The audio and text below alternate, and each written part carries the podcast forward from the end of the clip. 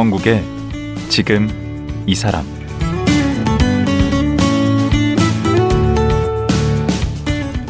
안녕하세요. 강원국입니다. 어제에 이어 인천 인재평생교육진흥원 김월용 원장과 말씀 나눠보겠습니다.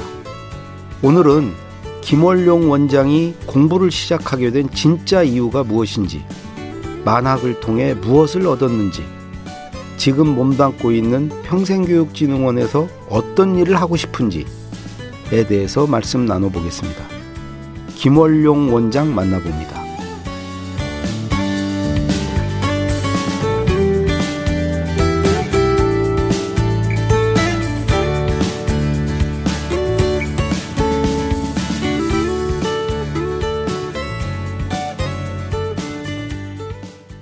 김월용 원장님 다시 모셨습니다. 안녕하세요. 안녕하세요. 어제 시간에 그 잘 나가던 사업 다 접고 이제 공부의 길로 어, 들어서셨다고 했는데 그 돈 버는 일이 더 재밌지 않나요? 공부보다?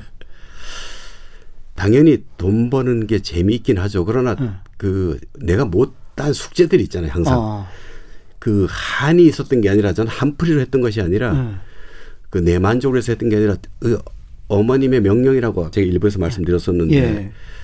아 이건 한을 한번 풀어드려야 되겠다. 예. 또 나도 한번 뭔가를 해봐야 되겠다라는 막연한 생각은 늘 가슴에 품고 살았어요. 또 네. 초등학교 4학년 때 야 너는 그 똑똑한 걸 봐서 학교 선생님 해도 잘할 텐데라는 담임 선생님의 말이 정말 이 화인처럼 아, 이 불돈처럼 가슴에 딱 찍힌 세월을 한 50년을 안고 살았죠. 그러다가 이제 어떤 계기가 있었나요?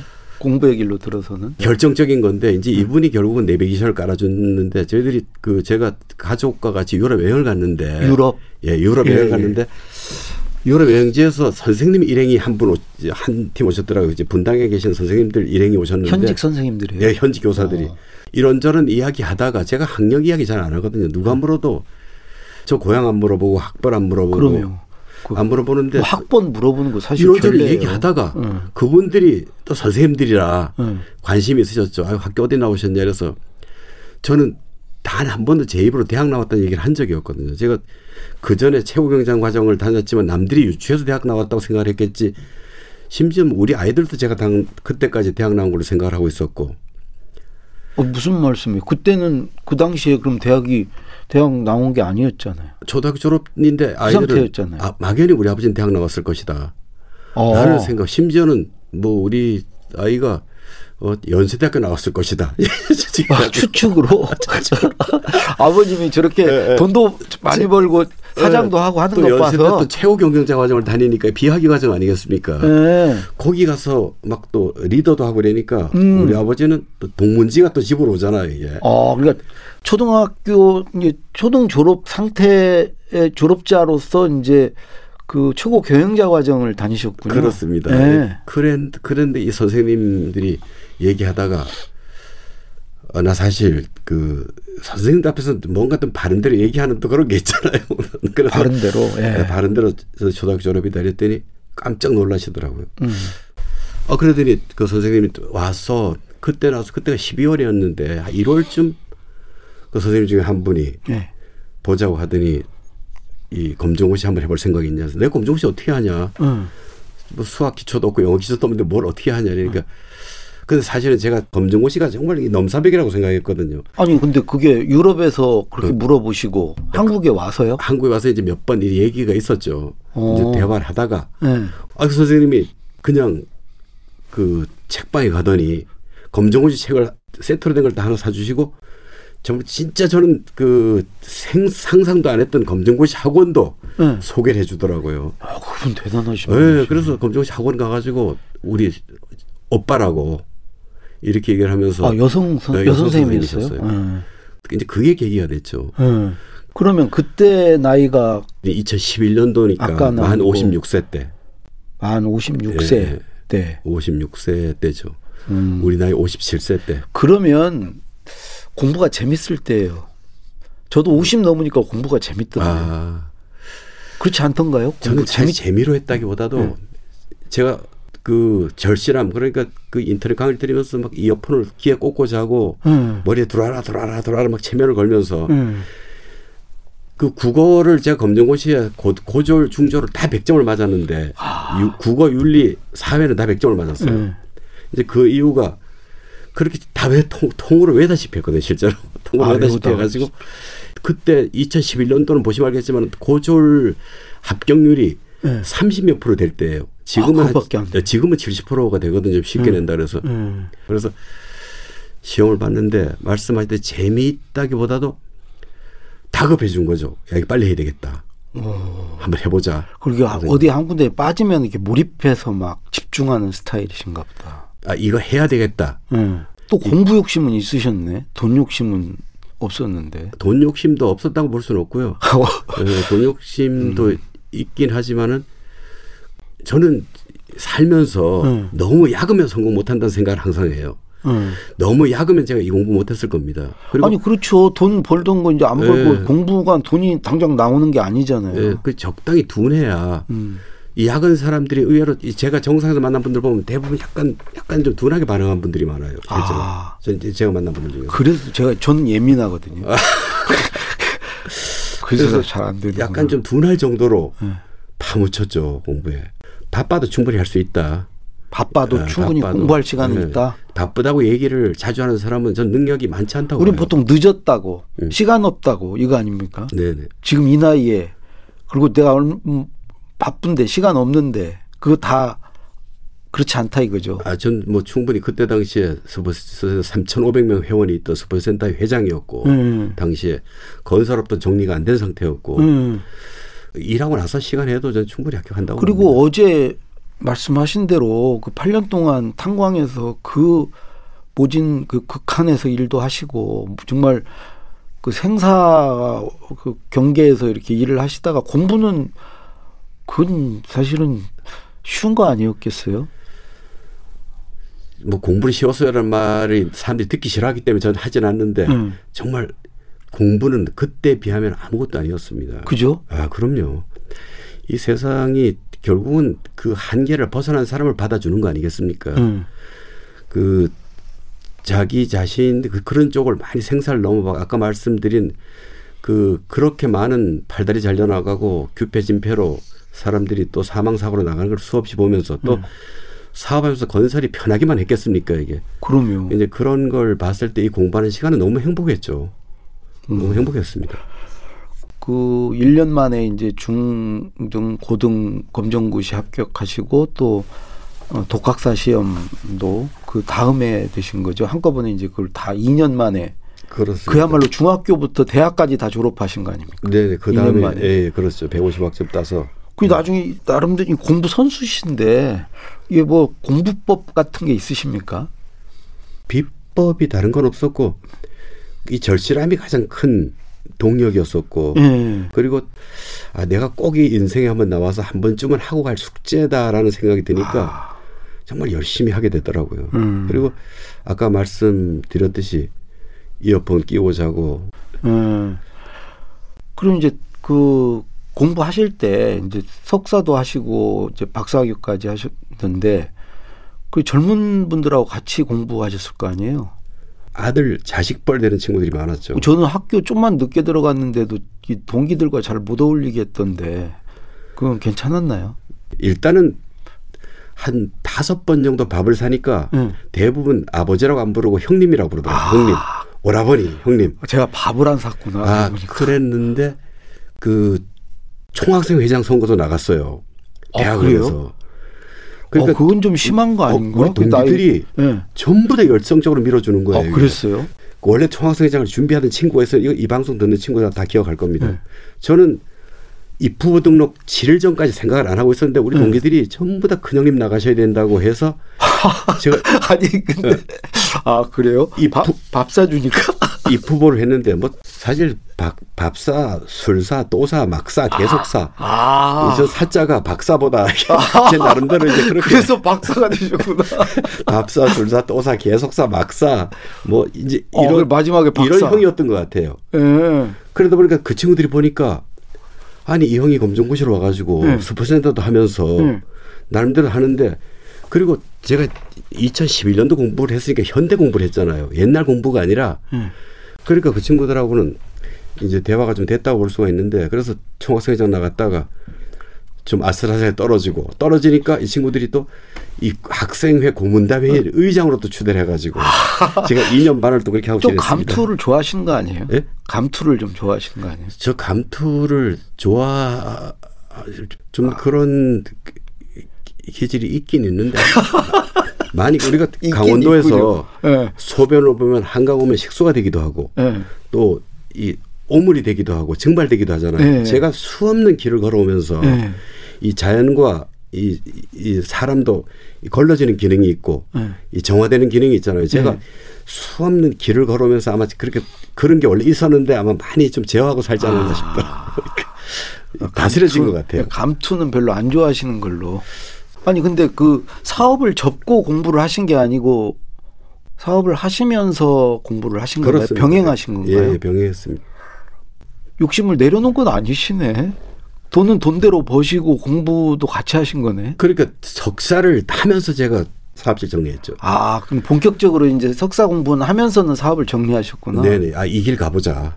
아, 한 군데 올인하자. 네, 이 미네르바의 부엉이처럼 네. 세상을 어둠 속에 날아보고 나니까 네. 다 보이는 것 같은 느낌이 들었어요 그때 당시에. 오. 이제 학위를 얻었으니까 음. 야, 지금까지 했던 사업 내가 더 뭐 돈을 벌려고 하면 돈을 벌어질지 모르겠지만 음. 내 나이가 너무 아깝지 않겠는가라는 생각에 저 석사를 받으면서 사업체 정리를 했습니다. 아, 석사 받으면서. 네. 그때 이미 이제 박사까지 해야 되겠다고 마음을 먹으셨 석사를 받고 폴리 대학교에서 학장으로 와서 오던 첫해 제가 박사 논문이 통과가 됐죠.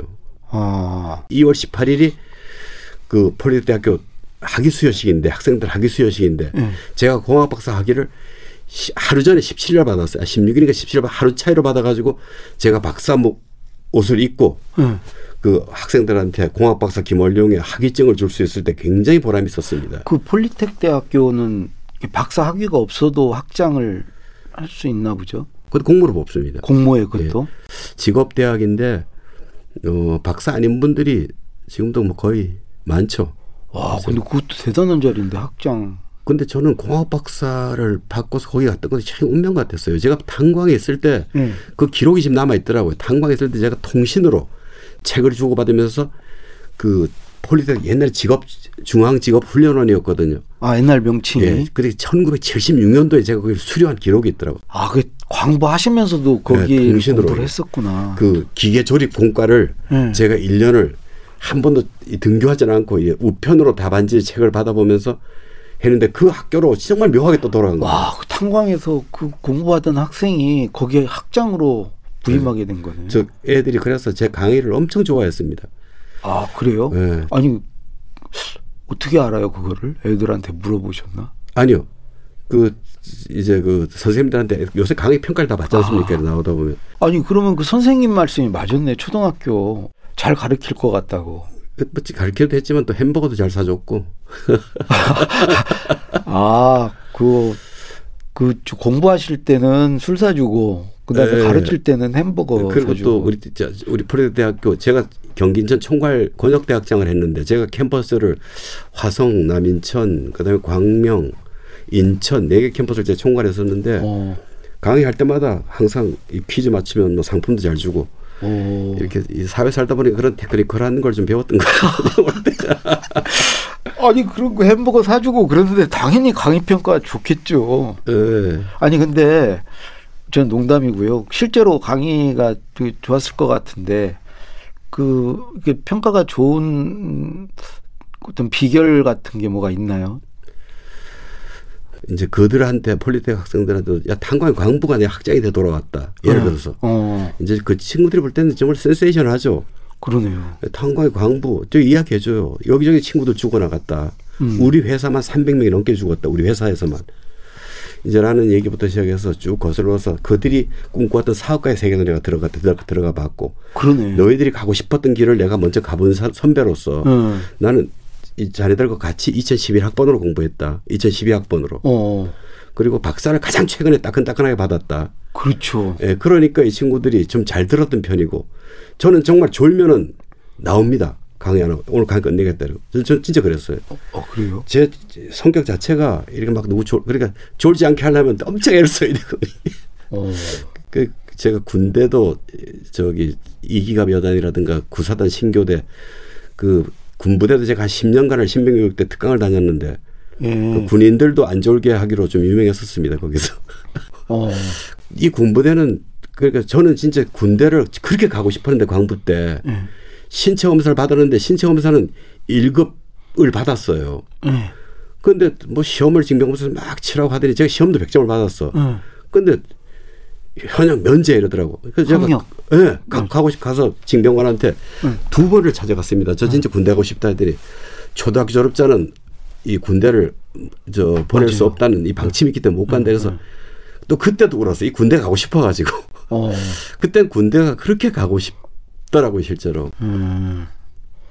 그, 이, 저, 가족들은 그 지금 우리 원장님 보면서 그 아까 우리 칠남매 이제 형님 돌아가셨고 네. 동생분들 우리 칠남매인데 형님이 돌아가셨고 음. 제가 가장 이 봉부하면서 보람 있었던 게 육남매가 이제 그 저를 한번 오라 그러더니 예.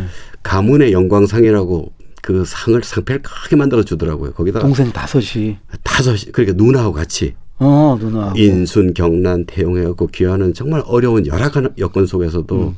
우리 가문을 살리시고 우리를 명예롭게 해서 이제 드립니다라는 것과 이제 우리 아이가 음. 그 위대한 아버지상 해가지고 또 상패를 딱 해가지고 진짜 아버지는 뭐 이렇게 하면서 했는데 정말 가장 고마운 게 제 아내죠. 이 음. 너무 이걸 또 기다려주고 그러니까 집사람도 제가 공부하기 전까지는 고졸 정도였지 않았나라는 생각을 했는데 한 번도 그걸 물어보지도 않았어요. 그래서 아 근데 제가 이걸 나중에 하고 나서 엄청 응원해 줬죠. 어.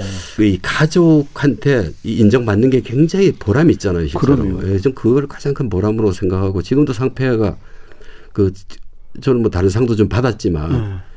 가문의 영광상과 위대한 아버지 상을 가장 이렇게 소중하게 집에 놓고 삽니다. 어. 가족에게 인정받는 게 진짜 인정받는 거죠. 그- 그게 큰 보람이고 그래서 다른 생각 제가 안 하는 이 꿈을 자꾸 넓혀가려고 사람이 그 욕망의 동물 아니겠습니까? 예. 더 가고 싶지만은 저는 그 사람이 스스로의 브레이크와 핸들이 있다고 생각하는데 정말 그 브레이크를 작동을 잘할 나이다. 여기서 혹시 다른데 기웃거리면 음. 저는 평생교육진흥원장을 마지막 직업으로 생각을 하고 있습니다. 그 방금 얘기하신 이제 평생교육진흥원장 이 인천 지역 평생교육진흥원이잖아요. 네네. 그 여기서 하는 일은 주로 뭐죠? 이 기관이 하는 일 어떤 일들을 하죠? 그 정말 약간 아마 이 부분은 모르실 텐데 헌법에 우리 네. 대한민국 헌법에 네.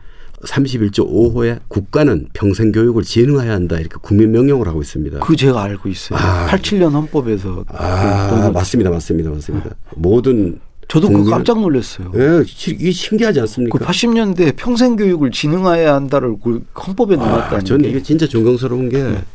그 유네스코의 폴랑그랑이라는 사람이 이런 얘기를 했거든요. 인간은 누구나 사랑할 수 있는 권리, 자유할 수 있는 권리, 모든 권리를 다 가지고 태어났다. 네. 선고받았다. 그러나 한 가지 대가를 지불해야 그 권리는 집행된다. 아름답게 집행된다. 그것은 평생 교육이다 이랬거든요. 아, 교육을 받지 않은 사람은 뭘 하더라도 오류가 있을 수 있다라는 얘기인데 전 우리 헌법에 이렇게 있다는 자체가 정말 그 처음에 좀 놀랐었고요. 근데 그 외에 이제 평생 교육법이라든가 교육 기본법에 다 나와 있습니다. 근데 우리 인천에서는 그리고 인천뿐만 아니라 인천이 법정 기구죠. 그러니까 전국 시도에 다 있는 거죠. 다 있습니다. 평생교육진흥원이. 이건 법으로 만들게 돼 있습니다. 네.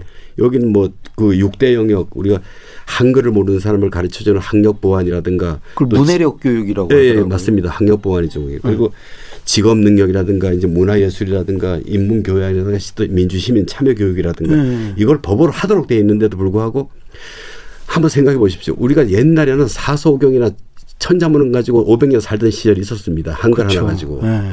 근데 이제는 자고 일어나니까 세상이 바뀌고 음. 제대하고 나니까 학과가 없어져 버린 이런 세상에 우리가 살고 있습니다. 그렇죠. 학교 때 배운 것으로는 안 되죠. 어, 아, 그리고 또 우리나라 교육제도와 예산은 대부분 20살까지만 맞춰 있어요. 네. 20살 넘어서 100살까지는 누가 교육을 책임지지도 않고 이 부분들이 어떤 생각을 하든지 간에 이미 시험 치거나 취업해버리면은 더 이상 안, 공부를 안 받는 국민들이 대부분이었거든요. 더군다나. 오래 사는데 이제. 오래 사는데. 음.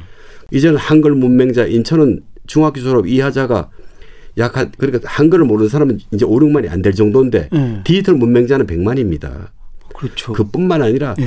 인문학적 소양이라든가 문화도 이미 많이 바뀌고 있고 한데 이게 평생 교육이 절대 절명으로 생애 주기별로 필요한데 이게 사실 단절돼 있었던 것이죠. 그래서 이것을 법으로 하라고 했는데 지금 교육청 따로 구청 따로 대학 따로 하다 보니까 분절돼 있었었죠. 예. 그래서 이걸 좀 통합하기 위해서 우리 인천 평생교육진흥원은 올해 사업을 좀 크게 좀 거대하게 한번 시작을 했습니다. 그래서 뭐 인천 시민대학이라는 걸 해서 시민 라이프 칼리지라는 걸 하셨더라고 시작하셨더라고요. 예, 그러니까 그 실제로 대학을 지려면은 돈이 많이 들어가잖아요. 예. 근데, 근데 아시다시피 대학은 인적 물적 인프라가 굉장히 잘 돼 있어요. 그렇죠. 코로나에서도 안전합니다. 예. 그리고 거기는 축적된 교수님들이라든가 이 대학의 안전성이 있는데 불행하게도 대학은 시민들한테 개방을 안 한 편이었잖아요. 예. 인천시가 300만 인구인데 대학생은 10만이 안 됩니다. 30분의 1도 안 되는 대학을 위해서 16개 대학이 엄청난 인천에만 16개 대학 16개 대학이 있습니다. 어. 그래서 이 대학을 저는 이제 플랫폼을 구성하고 싶었죠. 인천시가 음. 이 대학에다가 이 적절한 예산을 주면서 대학을 일단 세금 내지 않고 비과세로 하기 때문에 여러 가지 좀 효율성이 있거든요. 예. 그래서 이제 700만이 넘는 65세 이상 분들이 계시는데 또 교육받지 못했던 80년대생, 90년대생, 70년대생 들어갔다가 이 대학에서 받지 않으면은 수용할 곳이 없다라는 생각에 물론 도- 동사무소 구청에서 했지만은 대부분 취미 교실이나 이런 쪽으로 잘못 생각되고 있었거든요. 또 그들만의 리그로 생각하고 있었고 옛날에는 그 백화점 그 문화 문화센터 뭐 이런 거 그런 게 있었는데 받던 분이 또 받고 그래서 이제 그- 그렇게 대학들이 다 인천에 문을 열어가지고 예. 아, 전 정말 깜짝 놀란 게 결론적으로 54개 강좌를 개설했는데 하루 만에 마감이 90%가 돼버렸어요. 어. 이 시민들의 정말 이, 이 갈급함을 이 교육 이 배움에 대한 갈급함을 저희들이 금방 이해할 수가 있었는데 총장님들이 나오셔가지고 우리 커피 무료로 드릴게요. 직원 식당도 이용하세요. 막 또 동문증도 드릴게요. 이렇게 하니까 시민들이 흥분하기 시작했고 그럼 시민들이 예를 들어서 인천 지역에 있는 뭐 인하대도 있고 무슨 저 인천대도 있고 뭐 여러 대학이 있잖아요. 거기 가서 배우는 건가요? 그렇습니다. 그러니까 가천대는 의대와 약대를 갖고 있기 때문에 음. 선배 시민 건강 캠퍼스 아. 또 이제 그 경인교육대학교는 민주시민의 자질이라든가 또 시민 멘토를 양성하는 이제 그 처음 시민 캠퍼스 인천에 처음 전입돼 오거나 음. 또그 한국에 온 외국인들도 많이 있잖아요 실제로 그래서 이제 그런 데 가면 경인 교육대 나오죠. 그렇게 하고 네. 또 경인 여자대학교는 아이와 소통하기라든가 아. 시민들이 배우고 싶은 것들을 시민들이 제안한 것들이에요. 음. 그 과정이 그럼 얼마나 되나요? 기간이? 저희들이 과정을 100, 100시간을 받으면 예. 학위를 드려요. 아. 그 학위는 어떤 건가 하면 대학 총장이 수료를 인정하고 인천시장이 시민 학위를 드리는 거예요. 오. 또 이분들이 저희들도 이번 가을에는 또 시민 일타 강사 또 선발대회를 해가지고 여 잘하는 분들은 시민 강사로 투입을 하고 어. 또 시민 명장으로 선발해서 중국집을 잘하시는 분이 계시면은 기본 소양 교육을 받은 뒤에 이분을 교수로 투입을 하고 어. 이제 각 분야에서 경험이 많은 분들을 시민 강사로 이제 하는 제도인데요. 지금 지금 수업 중인데 아, 이 전국에서 제일 큰 대학이 돼 버렸다. 인천 시민 대학이 학비는 없나요? 학비가 전액 무료죠. 어. 그거는 이제 시에서 지원하는 걸로 되고 또 대학에서도 일부 또 제공하기도 하고. 그럼 지금 그 인원은 정원은 얼마나 되는 거예요? 제가 혹시 코로나가 또 습격할지 모르기 때문에 네. 그 정원은 대부분 15명에서 20명으로 했습니다. 그한 강좌마다. 한 강좌마다. 예, 예. 아. 그래서 올해 1000명 정도 모집을 했는데 뭐 대기자가 그냥 바로 뭐 150%, 200%될 정도, 170% 정도 될 정도로 그 다른 지역도 이제 많이들 하겠네요. 그거. 지금 충청남도라든가 음. 또 울산이라든가 이런 지역에서는 계속 벤치마킹을 하기 위해서 이러 오는데 다만 이게 삼박자가 맞아야 되는데 첫째는 의회에서 동의해 줘야 되고 시의회에서 음. 두 번째는 그 시장의 철학이 있어야 됩니다. 어. 그리고 세 번째는 대학이 동의를 해줘야 돼요. 대학이 그렇죠. 예. 협조를 예, 해줘야죠. 예. 이세 가지가 돼야지만 가능한데 인천은 전 정말 전 총장님을 존경하는 게된 게 단 한 번도 비전 선포식 그다음에 출범식 입학식에 총장님들이 한 번도 안 빠졌어요 지금까지. 음. 그러니까 총장님들이 와서 응원단까지 막 동원해가지고 음. 시민들을 그 시민들이 결국은 이 대학의 담장을 문을 열고 이 등록금과 시험으로 정의되었던 대학들이 음. 시험도 없고 아무것도 없이 자연스럽게 공부하는 시민들한테 개방했다는 것은 유네스코 한국위원회에서 그 국진으로 연락 왔는데 한번 여기에 대해서 연구를 한번 해봐야 되겠다고 할 정도로 좀그 현재로서 성공했다고 볼 수가 있습니다. 와, 제가 그냥 말만 들어도 어, 그 대단한 일인 것 같습니다. 그러니까 이제 우리 원장님께서 어찌 보면 그 스스로 그렇게 얘기하셨더라고요. 나, 나는 평생 교육의 최대 수혜자다. 어, 그러신 분이 이제는 이제 평생 학습의 최선두에서 이렇게 이끌어가고 계시는데 마지막으로 정말 그 앞으로 또 꿈이 있으신가요? 진흥원장을 마지막으로 생각하셨다고 그러는데 그 꿈 넘어 또 꿈이 있으실 것 같은데.